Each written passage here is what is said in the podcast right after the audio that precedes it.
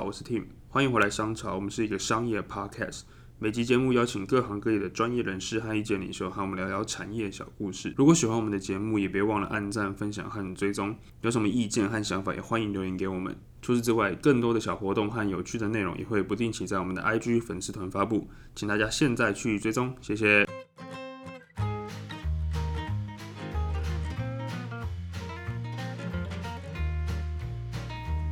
Hello，大家好，欢迎回来商潮，我是 Tim。我是 Angel，上集呢，我们跟特助有聊到，其实，在快乐柠檬展店国外，还有一些不同市场上面遇到的一些有趣的事情，跟他所看到这个茶饮文化在台湾跟在国外不同的差异。其实这一集呢，我们就想要再更深入的去跟特助聊一些关于连锁茶饮啊，跟快乐快乐柠檬展店全球的一个布局的方式。那其实我们很想知道，就是在台湾它其实有很多茶饮品牌，他们一开始都是在台湾先做大嘛，做做的比较有规模之后，才会去海外插旗。那其实我发现快乐柠檬这个品牌好像跟这些所谓的呃饮料品牌有一些不同，就是可能在很早期就开始放眼这个世界的市场。那是会有什么样的契机造成你们会有这样子的一个布局？亚明集团，然后其实它是在台北市民生社区的一家店开始，哦，所以其所以它也是实从开始台湾开始。那那时候是因为就是刚好有一阵子就是小虎队嘛，就很红到香港去，是是是，那时候跟着那一波就是去到香港，呃，去到香港之后呢，嗯然后呃，香港发展完之后就又到上海去，又到大陆去，哦然后二零零六在在上海才成立快乐柠檬。哦，那那时候刚好二零零六年开始，就是整个有红利的人口，还有经济快速发展的、呃、这个红利，嗯哦，然后所以这整个发展很快。那发展很快速之后，然后呃又接到很多海外的邀约，是哦所以就开始去忙海外的邀约了。嗯，那所以一直在持持这这中间一直在扩张啦，不断的在展店啊、开店啊、海外辅导，日志很忙。那到二零一四年上柜的时候，回台上柜的时候，然后然后就是发现台湾其实已经有很多手摇饮的品牌，嗯那已经也都发展的不错了。是是是，那所以我们那时候思考说，如果我在台湾再继续展店的话，其实就是去瓜分我们自己的市场而已。哦嗯，那所以那时候我们就定在台湾是做全球的研发和那个供应链中心。等哦于说总公司这样子，对对对，我们嗯就是在台湾做研发，还有把台湾的原物料输出到全世界去。嗯。对，那并把自己定调作为协助台湾的一些品牌、餐饮品牌，然后然后发展到海外的平台，嗯哦那来做更多有意义的事情，而不是在台湾跟大家去瓜分这个瓜市分这场个。市场。那哦，所以我们还是一直强调在海外，嗯然后并且就是找寻台湾一些不错的品牌，然后愿意到海外发展的，带他们出去这样。嗯，等于说有一种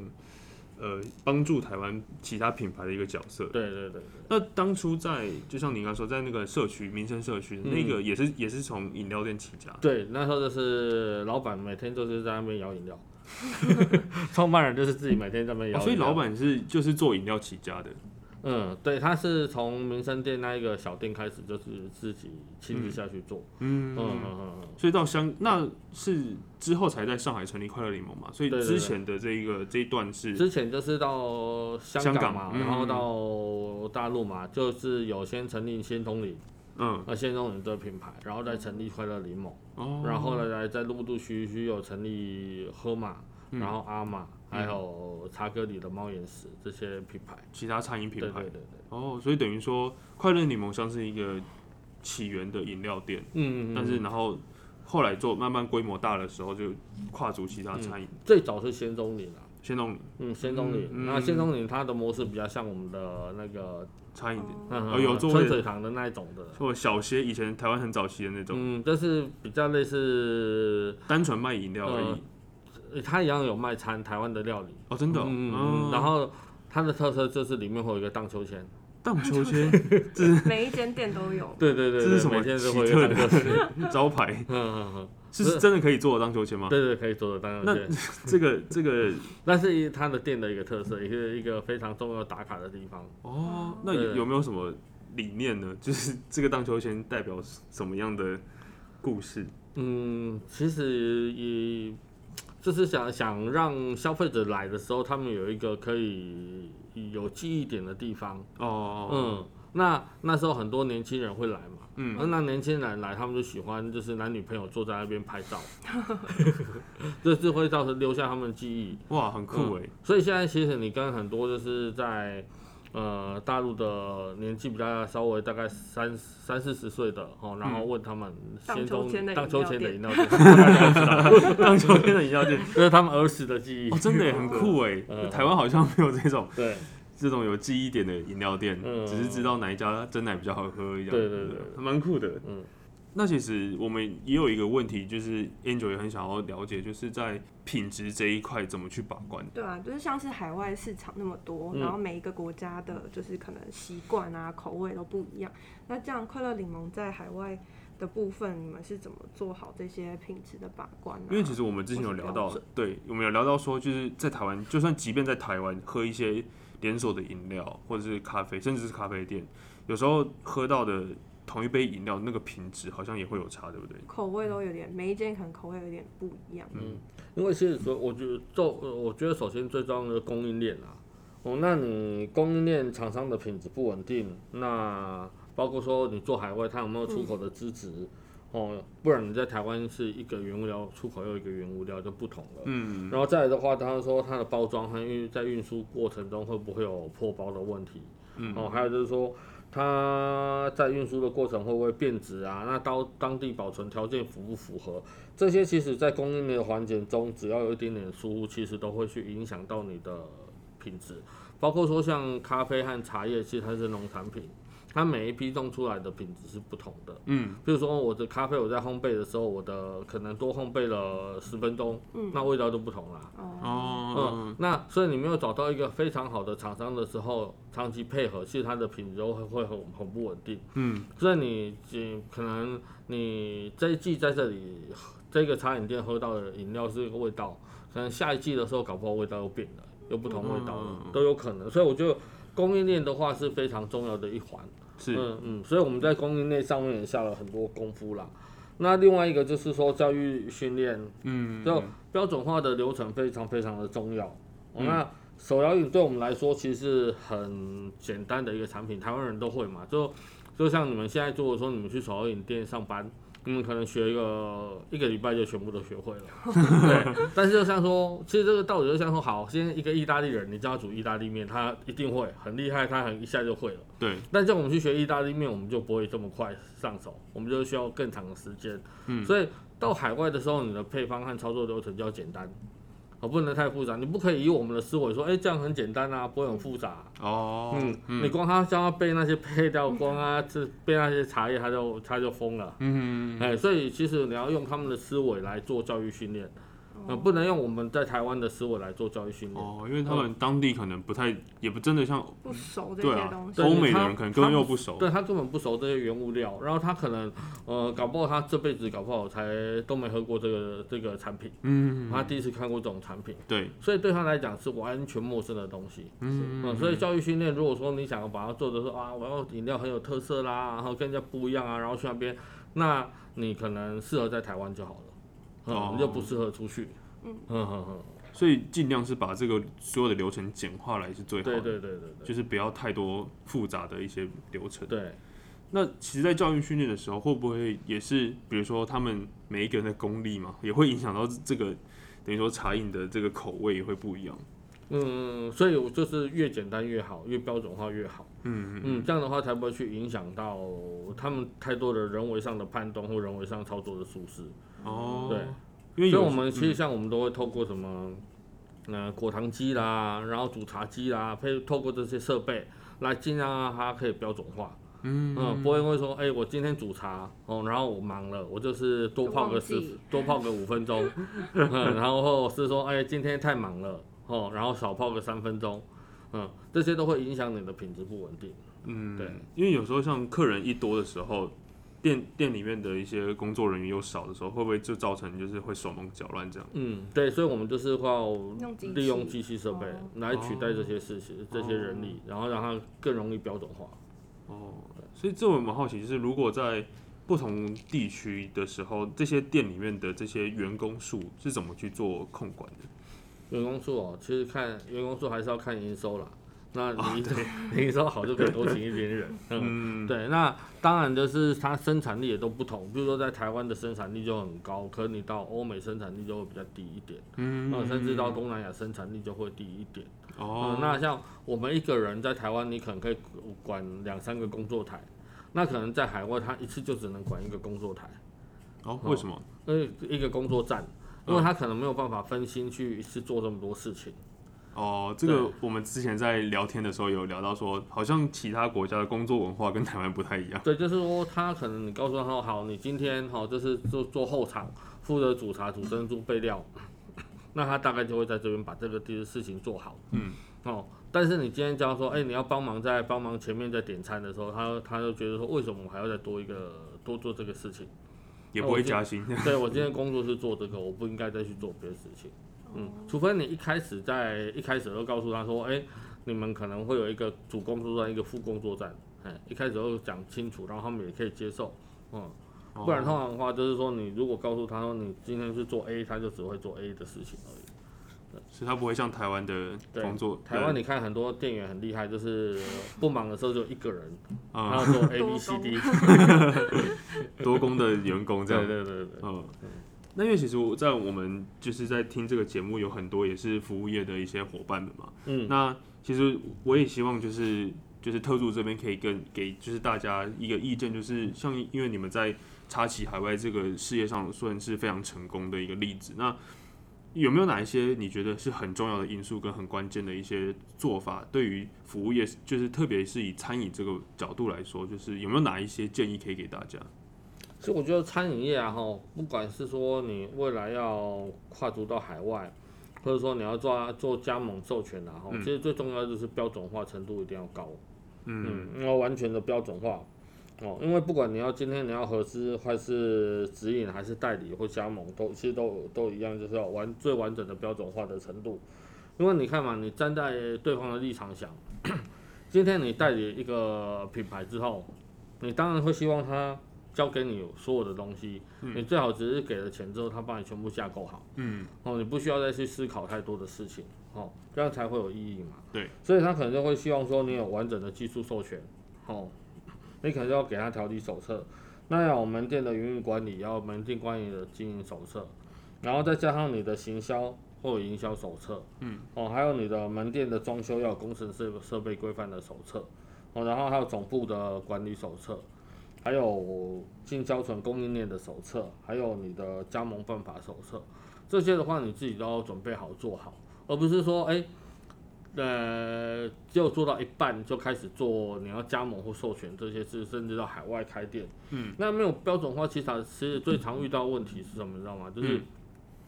今天代理问你 A、B、C 三个问题，那三 A、B、C 三个人回答都不一样。哦，A、B、C 回答的三个问题，通常还会有一个 D。D 就是说，哎、我问一下我老板。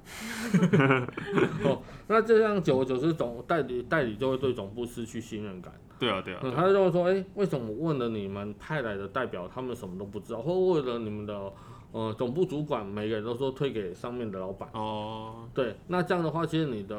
沟通起来就会有问题。对沟通就有很大的问题。嗯嗯所以我觉得说， 第一步就是要把标准化做得很完善，嗯嗯，你再去思考其他的事情。嗯，对。所以最晚最一开始要做好，就是在标准化这一块。对对对。哦，那其他还还有没有什么比较，就是以这么多年的经验来看的话，有没有哪一些也是你觉得很重要的？当然的话就是，当然就是之前有提过的嘛，如果出去的话就是法定法规的问题嗯嘛，这、你就要弄清楚嘛，供应链要也要跟得上嘛。对，哦，然后再来的话，另外一个重点就是你的人员，你有没有人员可以派到海外去？嗯，不管他在出勤，因为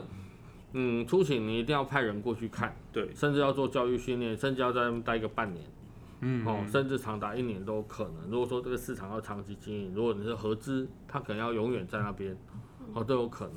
所以你有没有培训好的人？哦，他是可以去海外的，嗯，或海外的人人人员力，嗯，嗯，而且是你自己培训出来，而是不而不是说我突然从外面招了一个人，然后他就去负责海外市场。对，让他对你的企业文化还有你的经营理念都不了解，他去的话其实很会很容易出现问题。嗯嗯，所以我觉得呃人员的培训和培养也是很重要的一个事情。嗯，对，那其实人这个因素会是最大的考量的点嘛，因为其实刚才前前面讲到，因为法规也是死的，嗯那标准化那些机器也是死的，嗯那其实最关键的因素还是在人吧。那有没有在这一些，比如说加盟或甚至是自己培训的这些派驻到海外的一些人力的时候，有没有遇到一些比较特别的例子，比较好玩的例子，也可以跟我们分享一下，嗯，拍到海外哦，嗯，或是您自己在海外工作有没有其遇实到拍？到海外其实就是通常都还好啦，嗯最最大问题就是会 很超， 很就是很累啊，很超就是很累，哦对很累，对，嗯嗯，因为你去的时候通常都是他们刚刚刚开始最忙的时候，然后最混乱的时候。那你去的时候可能会遇到很多临时的状况、临时的问题，你可能当下马上要做判断，马上要决定要怎么做。哦，嗯，那所以派去的人他可能抗压性要很强，呃而且他要有足够的能力去辅导他做决定，嗯嗯，所以他可能会有很多的事情。嗯，然后再来的话就是说，嗯，你派去的时候哈、可能就是 不同的地方它天候不同，天气不同。像我们之前有一个就派去，他跟我那时候就是零下二十度开业，嗯，是拍到哪 里？嗯，那时候是派到墨尔本还是派到哪里去，忘记了。哦嗯嗯，然后就零下二十度开业，他在台湾从来没有遇到零下二十度， 呃，那时候就是非常的痛苦啊。啊，嗯所以不不只是精神上很累，身体还要去对，对付这种寒冷的天气。然后再来的话就是说，你可能派到东南亚，你就会很高兴，因为天气很舒服。哦，嗯嗯嗯对，然后就是呃会有不同的会有不同的状况啦。那嗯，其实我觉得呃也是要看公司跟对方发展的一些政策和计划啦。嗯那像我们之前的公司有派到泰国去的，而且他在泰国已经他已经娶了泰国老婆了，哦到现在已经还都还都在泰国， 哦就没有对就没不有 对？一去不复 返。对，也有，就是嗯我觉得其实外派也有蛮多好玩的事情，还有有趣的事情啊。嗯，啊，譬如说我们当初到新加坡的时候，因为物价很高，是那我们就要想办法去生存嘛。 因为老板通常也不会跟你说高很多的薪资外派薪资给你嘛，嗯所以你要去生生存，所以我们就去找，我们就去找。那在新加坡就很有趣哦，就是同一罐可乐，它可以一瓶卖到可能是台币五十块，哦，嗯然后也可以卖到台币大概十块左右，哦，然后都是可乐一样的可乐，那它只是不同的销售通路和不同的进口 国家，就会有不同的价格。哦对，那就是我们就是四处去每天都在比价找。对，然后到当地的时候找食材，我们都要到我们我们就去每个超商，嗯，每个超市去看，然后看到我们要求的食材就从翻过来，然后拍照，看是哪一家工厂，然后打去跟那工厂联络，然后哦，让他找食材这样。对啊，就是呃，然后还有就是说你要去找，哎，哪里可以适合开店。就是坐他们的大众交通交通工具，比如说坐公车，嗯，然后坐坐坐坐，然后看哪一站很多人下车，那个地方可能就可以开店。 哦，就是做这些事情，我们一开始都会做这些事情啊。嗯嗯 对，嗯。嗯那像在比如说加盟或者是有有些人就要谈合作的部分，嗯那你们会去怎么筛选这些跟你们合作的对象？因为其实维持这两方关系也，我相信是非常重要的。一般来讲的话，哈，其实最开始的话，当然也所以会去，我们都会到对方，他们会过来台湾，我们也会过去他们那边、去看一下他们的在当地的状况。那他们当地有没有经营企业呀、那有没有什么呃经营上的实力？然后他们的团队，然后我们都会 interview 过，然后我们跟每个人面谈，哦，去了解他们的背景。嗯，哦，那当你了解完背景之后呢，就要去看判断说，哎、我们到底要跟他们是代理，还是要合资，哦，还是是纯粹单店加盟，这是最后一判断。嗯因为我们会依照他的经营实力来决定要跟他们怎么合作。嗯譬如说你我像我们在马来西亚发现我们的合合作方很厉害，那我们就跟他合资，嗯，哦，跟他合用合资的方式，嗯呃因为发展的潜力很大，嗯呃所以会依照他们的背景不同做决不同的决定。嗯嗯然后再来的话，最重要就是说你要划分好大家互相的权利义务。嗯嗯嗯，你要做哪些事情是总部要支持的，哪些是你当地要去做的，嗯，这些就要明定的很清楚。嗯嗯嗯嗯，因为定的清楚之后，往后沟通上才不会出现问题。哦，嗯，所以一般来讲的话，我们都会在这前面的过程会花蛮多时间来沟通的。因为像我们你知道，就是台湾有一些饮料店都是很多艺人在开的嘛。对，对，那 Angel 你是不是有一些就是关于这一方面的想要问，就是特助关于这种像联名的这些商品？对啊，像是你们在联名，你们会跟可能当地的一些牌子嗯或是一些知名的艺人来做联名吗？嗯，联名也会像我们在菲律宾也有跟宝可梦合作。哦对嗯，其实在国在马来西亚，我们有跟当地的一些品牌合作联名，其实都会有。嗯，我觉得联名这这件事，其实我觉得是未来会蛮常见的啦。嗯，因为大家就是交呃联名，就是希望说可以交交换交换粉粉丝嘛。，哦客群对，所以我觉得，呃，未来会蛮常见的，嗯，嗯大品牌、小品牌啊，只要说大家有符合对方的需求，呃，我觉得未来很多都会有这个机会。嗯嗯，对。哦，那现在以哪一个地区的市场会是未来比较主力发展的一个重点？嗯，以我我们啦，因为我们来讲，目前来讲，我们是可能是美国会我们发展的重点。哦，嗯嗯嗯，因为美国市场现在看起来整个都还不错，而且发展的速度很快。嗯嗯嗯嗯嗯，嗯，那因为它售价也高嘛，哦，所对以对包对括加盟主的那个 payback 的速度也很快。嗯，哦所以他们的意愿也都很高。嗯嗯，所以我觉得那一块市场其实还不错。嗯但是那一块市场要小心的就是法规法令的问题。哦，嗯嗯，因为可能一个法规法的法令你没有注意到，可能你之前赚的可能都不够赔，对，嗯，嗯所以要特别小心啦。嗯嗯嗯，所以我觉得说像要到欧美市场的话，还是有不错的人带着去会比较好一点。哦，对啊，通常加盟或者是跟你们合作也都是以华人为主，是吗？还是其实都有？呃，华人诶、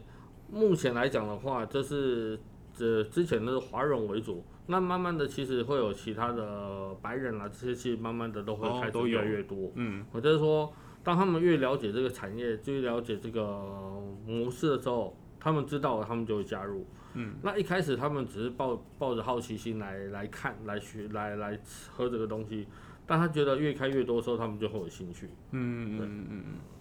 那像我们其实也比较好奇的一个点，就是因为像刚才有提到说，饮料店的形式也不同嘛，嗯就是可能台湾比较常见就是那种一站式的，就是拿了就走的那种。嗯嗯，那也有那种也是有一些座位，然后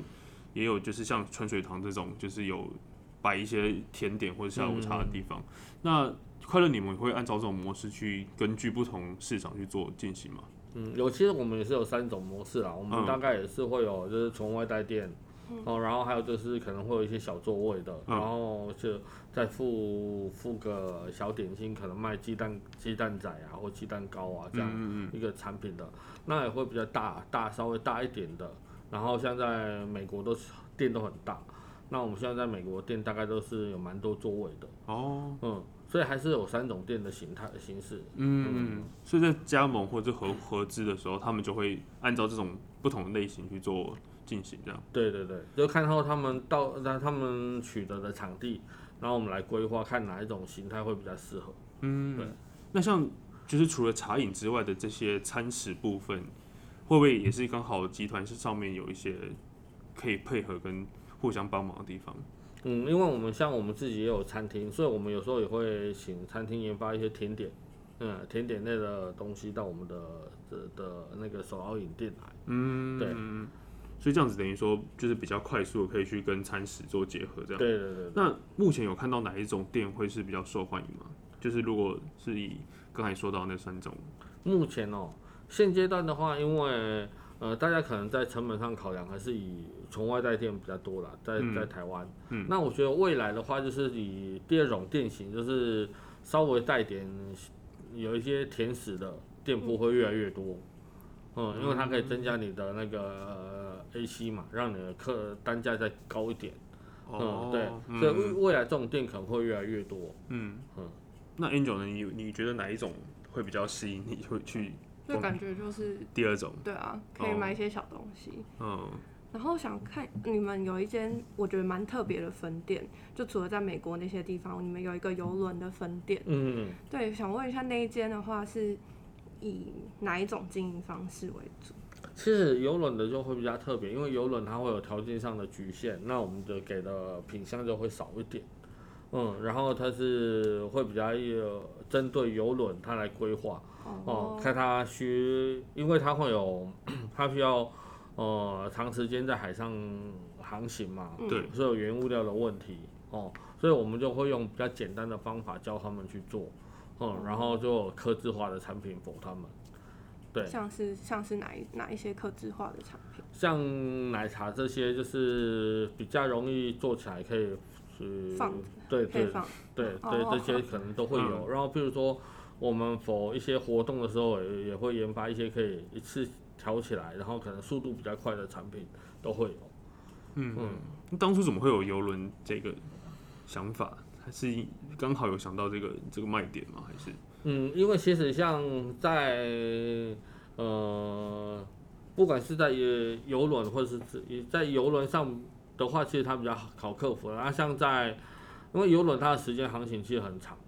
嗯，那其实他们也需要很多的不同的变化，嗯嗯，呃，他们也希望说每次给消费者提供不同的变化，嗯，那时候我们就是刚好有这个时间接触到，哦，然后就是到上面去，因为。它航行时间长，而且它有足够的人来准备这些事情。哦嗯，，这那其人实力我比们较有充跟足航，我们有跟航空公司谈过，但航空哦公司它的航程都很短，对，嗯，而且它就是变成说，它没有办法去，他们的航空公司的东西都是，譬如说我起飞前的一小时，我要全部做好在那边等，哦它然后没办直接法上先飞机，然后上飞机它只能配送而已，它没有办法再制作，哦，嗯，那就会比较啊制作没有上就有办法困难。对，就会有困难，因为茶像我们的茶一般来讲三小时就要报废掉，然后再重煮，那在飞机上不可能煮茶。哦， 对，对，所以就是会有这样的困扰，就是哦困难点没有办法解决。那哦像是现在那种 Seven 啊，或是就便利商店有卖那种很多饮料店推出的嗯铝箔包啊那种，你们有没有想过要推出那种饮料，可能可以在机上贩售，或是一般的便利商店卖？嗯，目前我们还是着重在限制茶，就是限制茶这一块啦。哦，那一块那一块的话，我们觉得目前还没有去涉猎。嗯，对对对，那台湾呢？台湾未来还会有什么样的展店的计划吗？还是目前就维持一间？嗯，因为目前台湾其实有很多人想要加盟。哦那嗯我们目前可能就是会少量的开放给认识的人加盟吧。哦，对对所对以以还是以加盟为，啊还对，啊是以要加因为盟我为们主。其实台湾本来就是研发中心和供应链中心，对，所以我们开店最主要我们会开一些展示店，展或示者是我店们的新的新的装修的店铺，或我们新的呃形态的店铺在台湾，嗯那比较不会自己大规模去发展，嗯，对，那重点还是在海外服务海外的部分。嗯，那大陆那边也是一样，也嗯是会有重点、重点的去展店这样。对大陆的话，就是有另外的团队在在在哦大陆那边，因为我听说大陆的茶饮市场也是很激烈，对对对对。所以还是以连锁品牌为主这样子。因为如果是自己做品牌，可能就很难生存这样。嗯，对，哦，那节目最后呢，给大家一个好消息，就是呃，这次节目之后我们会有一个抽奖活动，那呃，快乐柠檬这边也会提供这个买一送一的券，可以让大家使用。那大家只要去公馆店嘛，对不对？那只要消费就任何任产何品，品相都可以。对，那送的那个品相也都是任何品相嘛。嗯嗯。哦对，所以对，只要在公馆店那边消费一个品项的饮品呢，就可以换到一份免费的饮品这样。那详细的这些抽奖活动，我们会在后续的粉丝团发布给大家。那呃，今天也很开心可以邀请到这个谢特助一起来节目上跟我们聊聊这个连锁餐餐饮呃连锁餐饮连锁餐饮的这个小故事。那我们今天节目就先到这边告一段落，我们下期节目见，拜拜。拜拜。拜拜。